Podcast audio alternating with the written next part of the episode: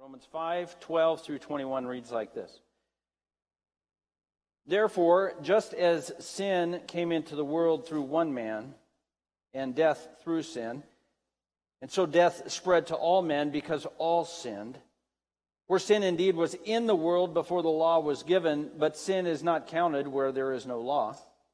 Yet death reigned from Adam to Moses, even over those whose sinning was not like the transgression of Adam, who was a type of the one who was to come. Verse 15. But the free gift is not like the trespass. For if many died through one man's trespass, much more have the grace of God and the free gift by the grace of that one man, Jesus Christ, abounded for many. And the free gift is not like the result of that one man's sin. For the judgment following one trespass brought condemnation, but the free gift following many trespasses brought justification. For if, because of one man's trespass, death reigned through that one man, much more will those who receive the abundance of grace and the free gift of righteousness reign in life through the one man, Jesus Christ. Therefore, as one trespass led to condemnation for all men, so one act of righteousness leads to justification and life for all men. For as by the one man's disobedience the many were made sinners, so by the one man's obedience the many will be made righteous.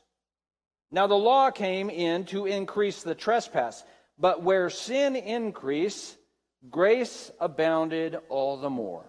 So that as sin reigned in death, grace also might reign through righteousness, leading to eternal life through Jesus Christ our Lord. Romans 5 12 to 21, we'll get there in a minute. I wanted to give you the worst possible kind of advice this morning. Uh, and that, what's the worst kind of advice? Unsolicited uh, advice.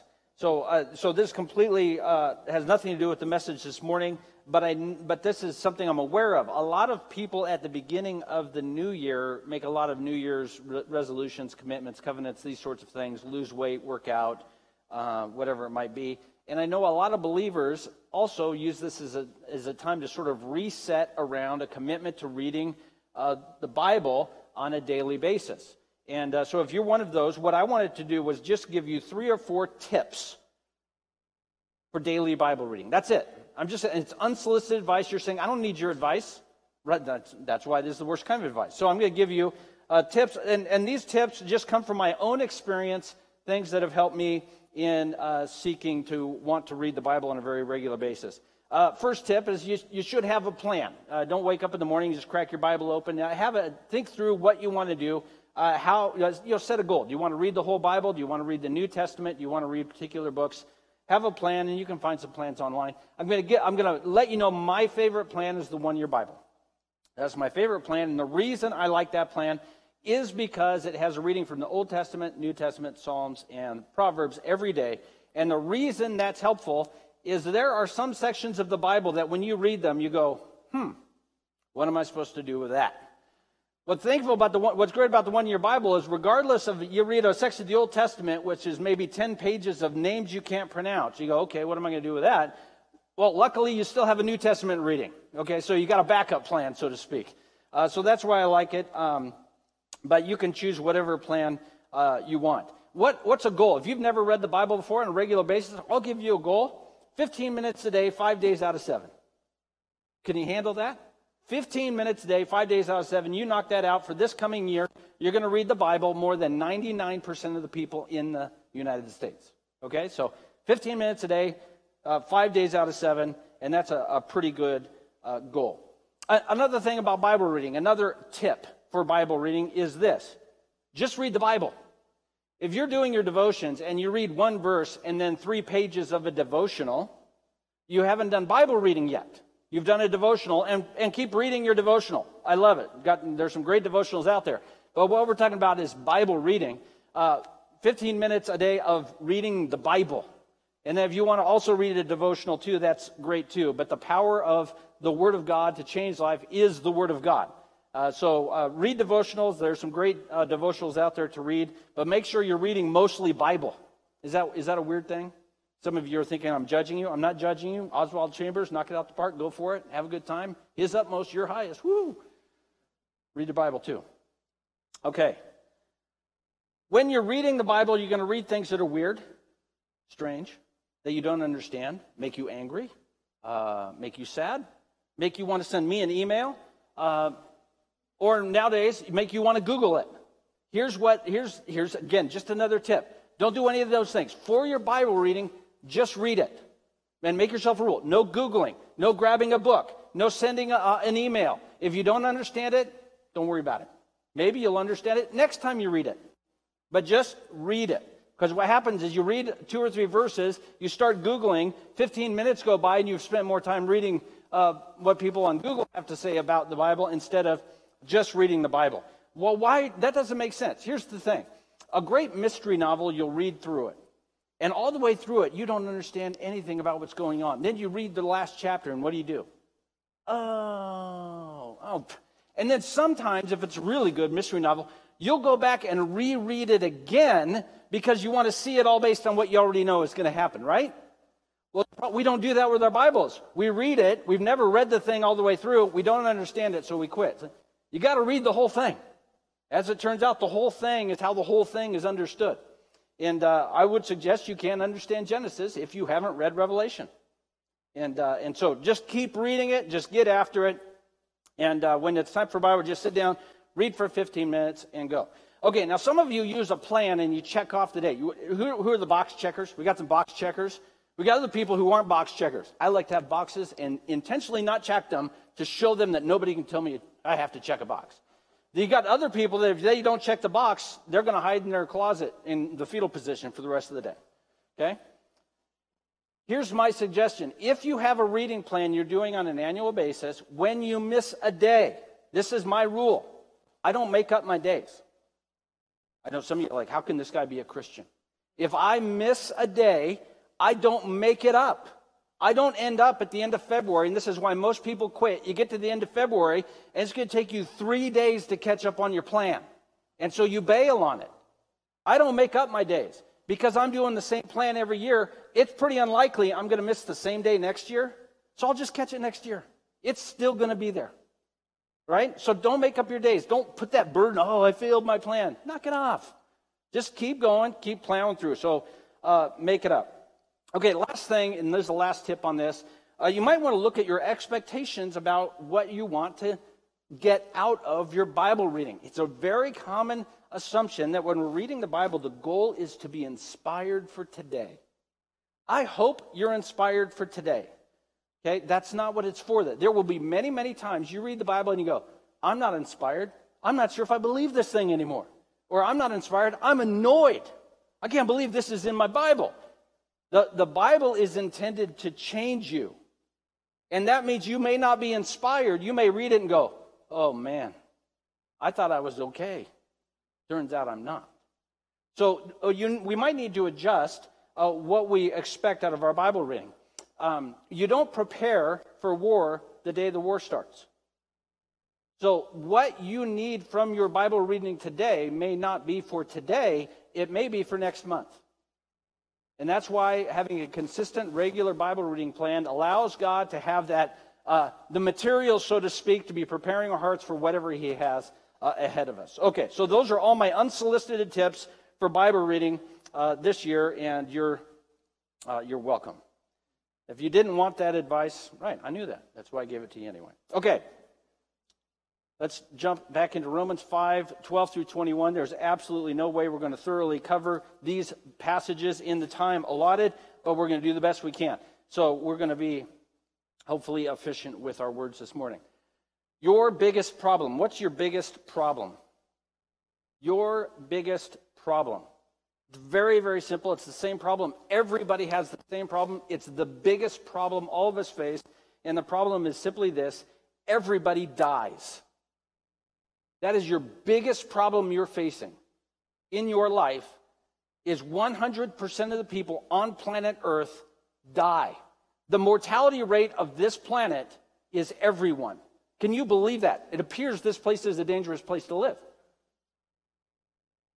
How we deal with death as a reality is borne out in cultures around the world. You can look at the ways different cultures approach death. Some uh, are, expose themselves to the reality of death on a routine basis as a, as a way of understanding it. Some cultures have celebrations of death. They have holidays around remembering the dead and reminding each other of uh, the dead. Look at different mourning rituals and uh, um, burial rituals and memorial services and these kinds of things, and you can see different ways uh, uh, cultures handle death. Some people, the person hasn't been dead 20 minutes and they have them in a coffin and they're taking them through the public square and people gather around. Uh, some people, uh, some cultures, the, the burial must happen very, very quickly. Uh, other cultures, uh, you would keep the remains out for some period of time. And interesting, if you look at our own culture, one of the things we I might suggest about the Western American culture is we have, through our rituals of understanding death, sought to push death to the farthest corners possible so that we might not be exposed to it. One thing I've noticed when I was a younger person, if you went to a funeral, the casket would be there almost 100% of the time. We would not even normally ask people when the casket, if the casket would be here, we would ask, when is it arriving so we can have the doors unlocked? And that's something that is sort of moved out. And a lot of different reasons that may have occurred, but isn't it strange? It used to be the question wasn't whether or not a casket was here, it's whether or not it was an open or closed casket, casket service. And but now we've started, we're going to have the graveside, you know, just for a very small group of friends and family, going to put the body away, come here, and then we have what? What do we call it now? A celebration of life service. And that's fantastic. I'm not judging that. You want to call it a celebration of life service? Fantastic, because we should celebrate life. What else is it? Somebody died. But it, no, I've just noticed in our culture that we've just sort of tried as an, it, it put a great amount of effort to prove death over there to pretend it doesn't happen. Uh, in, in many cultures, uh, there is when somebody becomes terminally ill, there becomes a, an effort to make sure somebody is with that person 24 hours a day, seven days a week. When somebody becomes terminally in, ill in our culture, we set up a meal train. 24 hours a day, seven days a week, the people who aren't dying are fed. But the idea of sitting with a, a dying person, for many of us, seems very, very strange unless it's a spouse. But, but in many cultures, it would be you need a break, uh, wife of husband. Uh, I'll sit with your husband to make sure he's not alone. And, and w- what we do in our culture is somebody is uh, now on hospice. We'll phone, how are they doing? They're still with, okay. And so we'll make a phone call to see if they're still uh, with us. And it's, again, none of these things, I'm not judging our culture, so to speak. It may seem like that as I'm saying it. What I want us to understand is the way our culture has approached death is to try and put it as far away, and, and we may actually get to the point where we think people don't actually die. But the Bible makes quite clear our biggest problem is how many people die? Everyone dies. What happens is we become numb to death and the reality that death is coming for every single person. We forget that death is normal in our world. It's abnormal that we might pretend it doesn't occur, and we might wonder what caused it. And that's precisely what the Bible is driving at here in Romans chapter 5 is the cause of it. Verse 12, therefore sin came into the world through one man and death through sin. So death spread to all men because all sinned. Adam in the Garden of Eden opened the door that death might enter by rebelling against God's commands. So death enters through sin. Sin ushered death in. Death is not normal. Sin is, or death is the result of rebellion against God, who is the God of life. So Adam opens the door to sin and, uh, and death. As a result, everyone who lives lives in the, the world under sin and death. But not only that, look how verse 12 ends. Death spread to all men because all sinned. So do we sin and die because Adam sinned or because we sinned? Yes. Because Adam sinned and because we sinned. We're born into a world of sin and death. And in a world of sin and death, we also sin. And so the result is our life is forfeit because all are condemned by their own rebellion against God. Death came into humankind not because of something God did, but because of our rebellion against him. Look at verse 13. Sin indeed was in the world before the law was given. Adam sinned before Moses brought the Ten Commandments and the law code onto Mount Sinai. And so, what the Bible is telling us is sin existed before the law was there, but at the same time, doesn't it seem strange that you would have sin if there was no law? Was Adam under a law? Sure, he was. What was the law? Don't eat that one tree. It seems pretty basic. Like it, it doesn't seem complicated. If, if you could choose Adam's law or the Mosaic law, which one would you choose? Well, Adam's law. Everybody knows this. Adam's isn't complicated. I've said this before, just to remind you, many people don't know what fruit uh, that tree was, but as this men's dinner is coming up, what fruit was it? We've said this before. It's the prime rib tree. That's why he ate it. He saw it was good. It looked good. He ate it. I don't know if it was the prime rib tree. That's ridiculous. Sorry about that. So Adam had a law and the Moses had a law. And so someone might say, well, well, what about all the people between Adam and Moses where there really was no law? How could they be responsible for sin? And an argument here uh, really interesting. It's actually a really, really pragmatic and practical uh, argument. Uh, he says this Sin was in the world before the law was given. Verse 14, death reigned from Adam to Moses.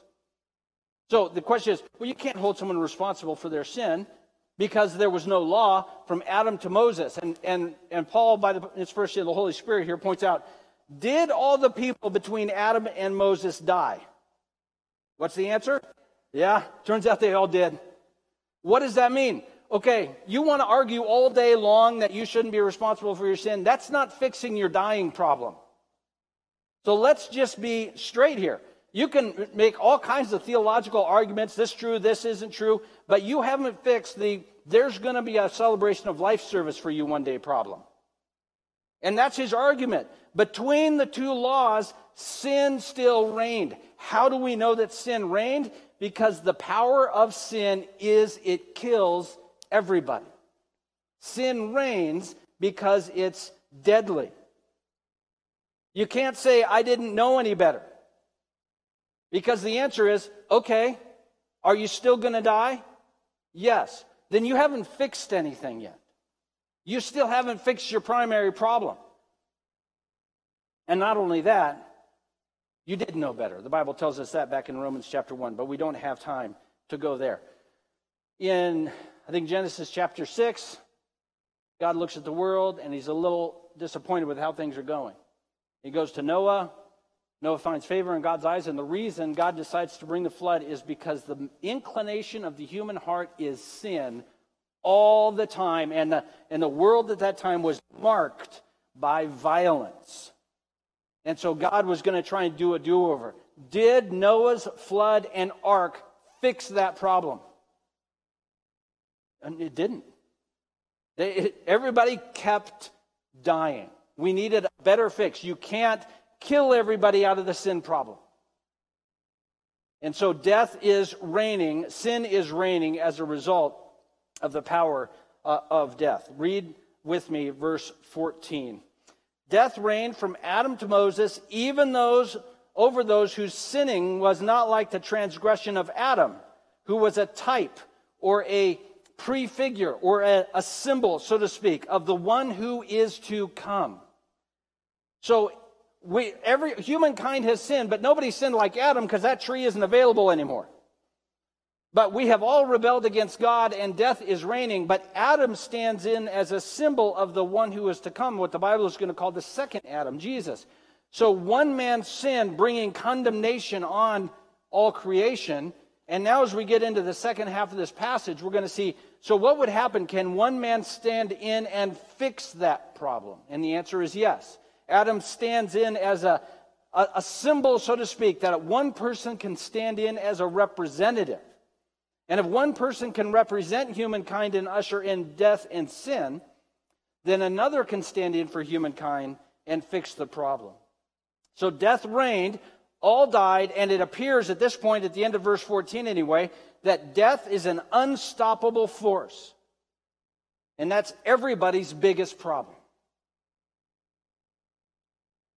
Let me just ask one quick question before we move on to the second half. Are you resigned to death? Have you decided that's just part of the deal? Have you just decided, well, you know, I look at history, it seems like everybody has died, and it seems like everybody currently either will die or is heading that direction. If you're older now than you were earlier, you realize that things aren't getting better physically, are they? Maybe you're different than me. You say, well, I'm resigned to it. Everybody dies at some point. Or maybe instead of being resigned to it, you do what our culture does and just ignoring it. I'm just eh, going to ignore death, pretend it doesn't exist, and live each day to its fullest. But maybe there's another option if we really believe what the Bible says. Maybe there's an option that says, you know, death actually isn't the plan. That, that death wasn't the plan, and there's a way out of this problem. And that's precisely what the Bible is going to argue that our biggest problem is death, and there is a way to uh, avoid it. The solution to, his, to our biggest problem is Christ, and he is raised. Jesus is raised from the dead. Did you know your salvation in Christ is more than forgiveness of sins?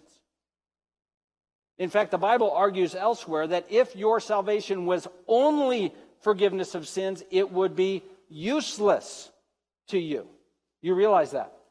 If, the, if your salvation doesn't fix your dying problem, your forgiveness is not useful because you will die without sin.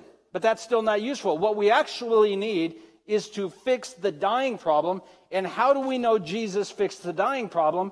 Jesus is raised from the dead. This is why Paul argues in 1 Corinthians that if Jesus is not raised, we are above all else to be pitied the most. So either Jesus is raised and the death problem is fixed, or Jesus is not raised. And I always ask this question if Jesus is not raised, why'd you get up early on a Sunday and come down here? Your biggest problem doesn't have to be.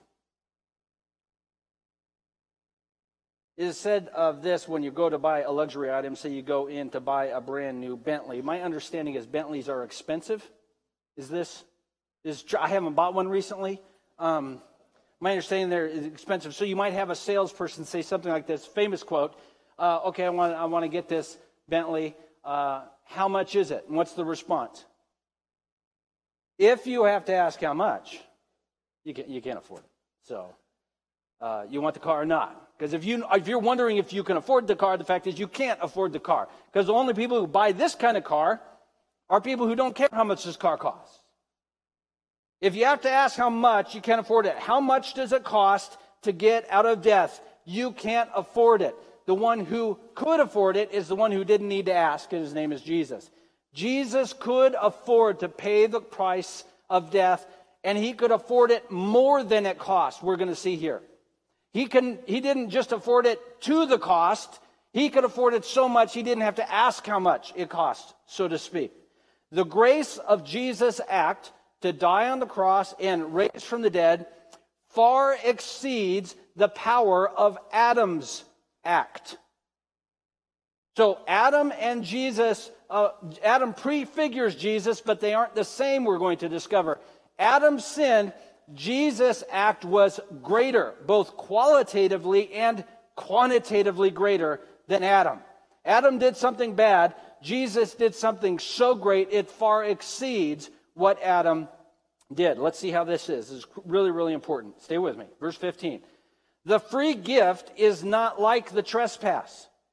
If many died through one man's trespass, much more have the grace of God and the free gift by the grace that one man, Jesus Christ, abounded for many. Christ's act is greater because it is an act of grace that brings a free gift an act of grace, meaning his actions were not merited or earned by us. His actions were motivated only by his graciousness, his mercifulness, his love for us, his, uh, his loving kindness for us. Adam's act was motivated by what? Selfishness and self interest. Wanting to be God instead of serving God. So while, while Adam's act is a, an act of self interest resulting in sin and death. Jesus' act isn't like that. He wasn't pursuing self interest, in grace and mercy, he was pursuing our interests. So his act is qualitatively greater. It's, these aren't a one for one kind of exchange. Jesus' act is a gift for others of life, him giving his life to us, whereas Adam's is a selfish act that brings death for all who would come after him. So Jesus' act brought a free gift by grace instead of Adam, his act brought about inescapable death. So Jesus' work gives us a free gift of grace, but we shouldn't say that grace is free. It was very costly, just not for us. It was a free gift to us, but it wasn't free on his part. Okay, look at verse 16. Also, the free gift is not like the result of that one man's sin. For the judgment following one trespass brought condemnation, but the free gift following many trespasses brought justification. So again, Christ's act to save is better and greater than Adam's act of sinful rebellion. Jesus brings life from his one act in spite of countless sins throughout human history. I mean, think about all the sins that have occurred up to the point of Christ's death and all the sins that have occurred after Christ's death. What, what probably a dozen, right? No, it would be immeasurable for you and I. Jesus would know the precise amount, but there is this enormous amount of sin. And Jesus, in one act, could account for countless sins. And his free gift of one act wiping out all sins also resulted in life because of his resurrection. His one act ends the unstoppable reign of death.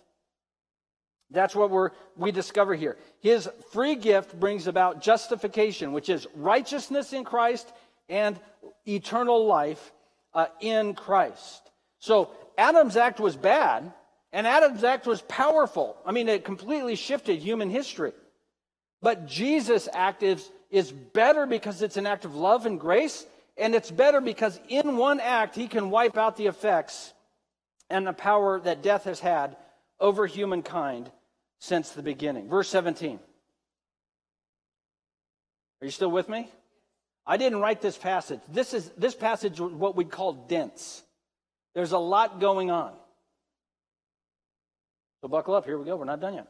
For if because of one man's trespass, death reigned through that man, much more will those who receive the abundance of grace and free gift of righteousness reign in life through the one man, Jesus Christ. So, verse 17 is so critically important because we have to reorient biblically our view of our salvation. Is our salvation forgiveness of sin? Yes. We've described now one little part of it. But, but what it's much more than that. It's forgiveness of sin that provides eternal life. Death no longer has any power over the believer. Because of God's grace, He gives us life and righteousness. What does sin give you? Death and condemnation. Jesus gives you life that never ends and righteousness that never ends. So both sin and the work of Christ bring result, but sin, in its selfishness, brings death and condemnation, whereas Jesus' act gives us life. So it says, in fact, we get to reign in and with Christ because of what he has done. Those, uh, those who receive the abundance of grace and free gift of righteousness reign in life through one man, Jesus Christ. Who reigns in the world today? Death. Who can stop it? No one. Hasn't been stopped. If you go to the doctor and he makes you feel better, that's great. He hasn't fixed your dying problem, he's helped you delay it. He's knocked it down the road a little ways. And that's a good thing. But he hasn't fixed it. Whereas Jesus, on the other hand, comes in and he says, I will bring you forgiveness of sin through my shed blood and give you eternal life. This bothers us as Christians. Why? Because it's really, really I would suggest maybe easy. That's not the right word, but it's the best way I can think of it. It's easy to say, I'm forgiven. It certainly shouldn't give, make us feel good. It feels good to know God has been gracious to us, He loves us, even though we are broken and, and not home yet. And, and it, it, it is something we can testify to. I know I have been forgiven. But it feels a little bit weird to say, yeah, I'm going to live forever. So when you're sharing maybe uh, your experience as Christ with, with somebody you know at work or uh, at home, my guess is most of the time we're going to go with, we need to have our sins forgiven. Because, I'm going to say it and it's going to bother you, it seems a little kooky to say people raised from the dead. It, it seems a little bit, okay, now we're, now we're getting out there. We all, listen, forgiveness is great. It helps you uh, be gracious to others. It really helps the culture function. It helps uh, in marriages and parenting. Let, forgive, nobody's arguing against forgiveness, right? But raising the dead? I, I, you're arguing with me in your head, so try it when, you, when, when coffee shops open or when you're driving through. Get your cup of coffee and then tell the barista, the person serving you your coffee, I believe dead people raised from the dead. And just see what reaction you get. Try it this way. I believe people can have their forgiveness, their sins forgiven. What are they going to say? Boy, howdy. I don't, Christian or not Christian, they're going to, they're going to agree with you. Right? Now tell them, I think dead people come back to life. Right? Even right now, don't you feel a little awkward about it? That's the whole deal. If Jesus is not raised, if Jesus did not fi- fix the dying problem, we're toast. Our forgiveness doesn't help us. Don't try to tame what the Bible tells us. Don't try to make it less kooky. Because I want to live in a world where dead people don't die or dead people come back to life. That's the world I want. Why? Because that's the world God created and we messed it up. And this is what the Bible is telling us. We will reign in life, that Jesus fixed the sin problem. More importantly, we might suggest, he fixed the death problem. Death no longer reigns. Death no longer reigns. In this world, death reigns. All of human history has not stopped it. In Christ, death no longer reigns. Death is no longer in Christ your problem. Are you going to die? Perhaps. If you, uh, if you live long enough to, and the Lord tarries any longer, I've suggested he come back. Um, he hasn't got back to me on that yet. But is dying a problem in Christ? No, because he is raised from the dead. How do we know Jesus is raised from the dead? Because there were hundreds of witnesses to his resurrection. There were hundreds of witnesses to his resurrection. It is a historical fact. He did not stay dead. It is not a myth. It is not a, a, a fairy tale. It is not a, a good notion that gives us a reason to buy Easter eggs in April. Jesus came out the grave alive. If he didn't, I would suggest this again. Why are you getting up early on a Sunday morning? Because Jesus fixed the death problem. It doesn't reign any longer.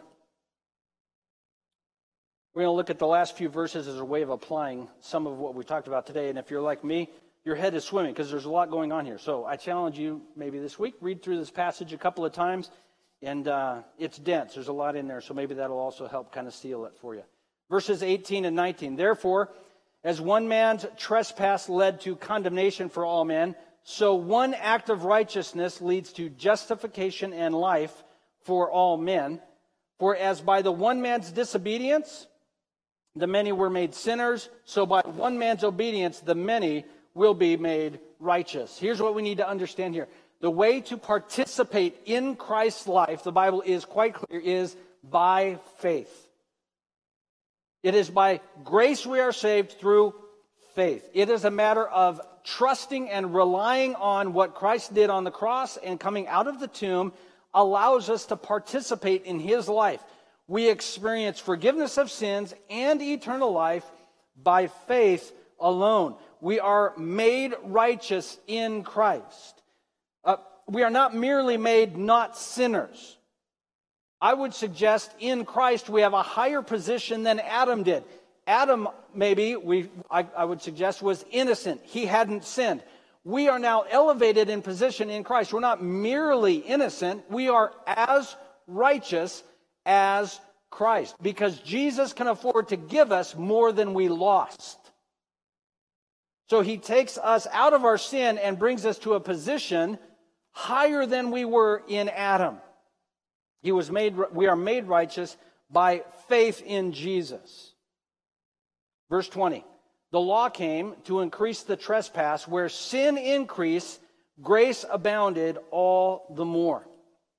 There's a deep temptation in the human heart, every single human heart, to try to behave your way out of the sin and death problem. Are you tempted to try and behave your way out of your sin and death problem? Well, I, am going to try and be better. I'm going to try and do less evil things. Or maybe you're in Christ, but you feel like he's being mean to you, so therefore you want to get him on your side, and so you're going to try to behave your way out of the problem of feeling like you're not favored. And what the Bible says is quite clear. The law comes to increase trespass. What do you need if you have sin? Do you need a law? No, that will make it worse. What fixes sin? It says right there. Where sin increased, grace abounded all the more. Are you able to out sin grace? No. If you've sinned $1,000 worth of sin this morning, and I'm probably underestimating, you've got a million dollars worth of grace. That's the way this is worded. That you, it's not that you just can't out sin the grace problem. You, there is no way there's enough time in your life to out sin how much grace Christ has. It's not possible. So why in the world would you try to behave your way out of a problem that grace has fully accounted for? The law will not fix your sin problem. What fixes our sin problem? Grace fixes our sin problem. Both the effects of sin, sin and death, grace also fi- uh, uh, fixes the remaining effects of sin in our life. Grace is the means by which Christians overcome sin over time. You don't get saved by grace and live as a Christian by law. You get saved by grace and live as a Christian by by grace. You're arguing with me. Well, you give Christians grace, they're just going to keep on sinning. No, I believe grace is more powerful than that. I wouldn't undersell it.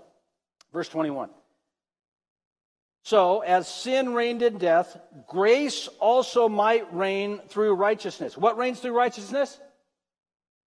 Grace. So, why are you trying to behave your way into favor with God? You are not that impressive. If you could impress God enough to earn his favor, God is not that impressive. Now, listen, I'm not judging you. Uh, as we always say, who are we judging? Second service. Throw them under the bus. If humans ruined by sin could impress God, what kind of guy is that? What kind of God would he be if we could be somehow impressive? But that's not what it is. This is grace reigns through righteousness, leading to eternal life through Christ our Lord. Sin's power is death. In Christ, that's not a problem for us anymore. Grace now reigns in our lives by Christ, and the result is righteousness ruling in our lives. Righteousness rules in our life. Jesus gives us the power day in and day out to move toward eternal life, and grace is the only way to God. Grace is the way you overcome sin. Grace is the way you're going to confront the realities of sin still remaining in your life as a Christian. Grace is the reason that you can get up in the morning and pray and trust that God hears you. Grace is the reason that you don't have to worry about getting smited. It's grace to begin with, grace in the middle, and grace to the end. That's all it is. Am I beating a dead horse here? No, because death doesn't happen anymore. Am I beating a live horse? It's terrible. Your greatest problem everyone's dies, and your biggest problem does not have to be a problem. You don't have to die. You can live forever in Christ because Jesus is raised. And how do you get it? It's by grace alone. Trust Jesus that he would give you new life and forgiveness of sins. What does grace look like? I've mentioned it a couple of times in uh, the passage. What grace looks like in our relationship with God is favor. And we're going to move into communion now, so I just wanted to draw a connection with this uh, from an Old Testament story uh, between three guys, two brothers named Esau and Jacob, and their dad, Isaac. Isaac went to his son, his eldest son, Esau, and he said, It's time for me to give you the blessing of the oldest. Go out and hunt and get me some tasty food. Why does Isaac need Esau to bring him delicious food? Because Isaac knows how blessing works. Blessing is a, a person moved in affection toward another. It, I hate to say it this way, guys. I said men in particular. It's, it's an emotional move. Somebody feels something good and it, it, it overwhelms them and they make a decision to bless. Blessing doesn't merely come from a legal ramification. Blessing is, wow, you're, you're amazing. Here's a thousand bucks. That's, that's what it's like. And so Isaac tells Esau to go and make him some food because he knows when he eats it, he's going to be moved to bless him. And he wants that, that favorable disposition towards Esau to result in a great blessing towards him. So what does Jacob do? He steps in and steals the blessing. So Jacob goes in when his mom's urging and makes a meal and, and he puts on a disguise because Isaac can't see really well. And he go and he puts on Esau's coats and, and he puts hair on his arms because he's uh, a little bit hair deprived apparently. And he, and, and he goes in and he serves it. And, and when what it says is Isaac catches the, the smell of Esau's clothes. And you all know what that's like. When somebody you know really well and you could smell their clothes, like, oh, I know that, I know that smell. He caught the scent of Esau's clothes and he ate the, the meal and he was moved and he poured out his blessing on Isaac. Uh, who is it? On Jacob. What does this tell us? Jacob's rotten. But, but what if it tells us a little something else? What if we can show up to our Father and ask for a blessing because he favors our brother. What, what if that was a thing? Is it a thing? What if we could go into the Father and being in our brother, the Bible describes Christ as our brother, we go into the Father and he, what does he catch in his nose? He catches the, he catches the smell of his son. And then he pours out on us what? Favor favor. I don't understand knowing this is how God works. Read your Bible cover to cover. This is how God works, start to finish. He favors those who are in his son. Why in the world would you try to earn your way to his favor? What a waste of time. And why are we so worried that he doesn't favor us? He's not trying to catch our scent. He's trying to catch the scent of his son. And if he catches the scent of his son because we're in him, what is he going to do? He is going to bless us with his favor, namely, forgiveness of all we've ever done or ever will do, and deliverance from death. Death will not reign in us because we are favored by God. Our offering is Christ. The meal is Christ. And that's where we come to communion. This is our, our meal we're bringing to our Father. And it's the meal we're consuming, saying, I'm in Christ, so God, I know you. Not, not please favor me, God, I know you favor me, because in Christ we are favored.